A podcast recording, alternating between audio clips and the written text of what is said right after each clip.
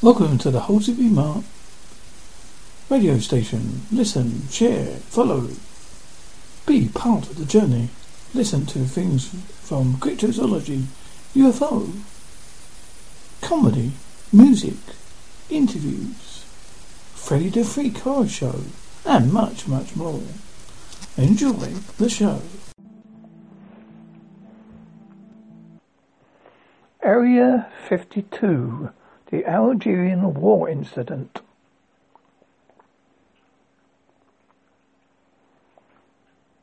Shortly after midnight one evening in March 1958, at the Foreign Legion camp near Bon Mama, B-O-U-A-M M-A-M-A in Algeria, during the Algerian War, a legionnaire, known only as NG, was on sentry duty.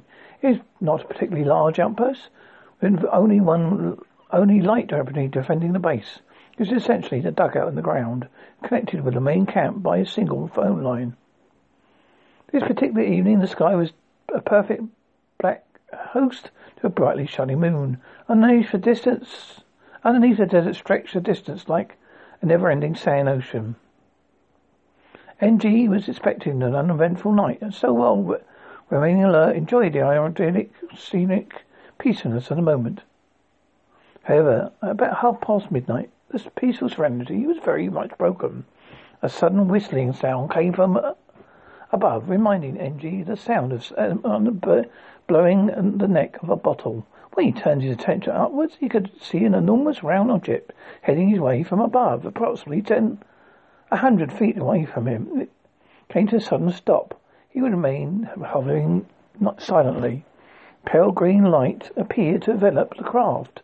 Even more bizarre, a coronal beam of emerald green light emanated from the middle of the craft towards the ground. Despite orders to fight either fire his rifle or telephone the main base for if anything would still at all still occurred. NG simply stood there in awe of the fantastic events unfolding around him.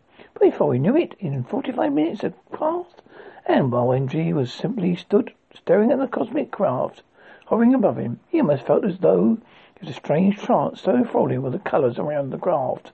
Suddenly, however, the whistling and sound returned, snapping him back to his senses. You see the object now beginning to rise once again. Continued to do so before. Suddenly shot off into the night sky. For several moments later, fo- later, following its departure, NG's state of mind was seemingly affected. He quickly fluctuated between sadness and calmness before finally returning to his normal state of mind. He was full of sighting. At this point, he picked up the telephone, contacted the main base to report the incident. However, other than the response he was expecting of a backup unit to come and investigate, take a full report, he was simply told to continue to watch. When he was eventually relieved of his duty at the normal time at the end of the shift, he would immediately seek out superiors to report the sightings again. While he would not take, uh, while he would take and while Lee would take more notice of his urgency on this occasion, it's still far from the reaction he was hoping for and indeed expecting. None of the superior officers doubted his sincerity. They believed he believed what he was seen. However, most of them were putting the incident down to psychological trouble due to environment of active battle. Even so, they investigate the location of the sighting. No, needless to say, they found nothing to support NG's claim.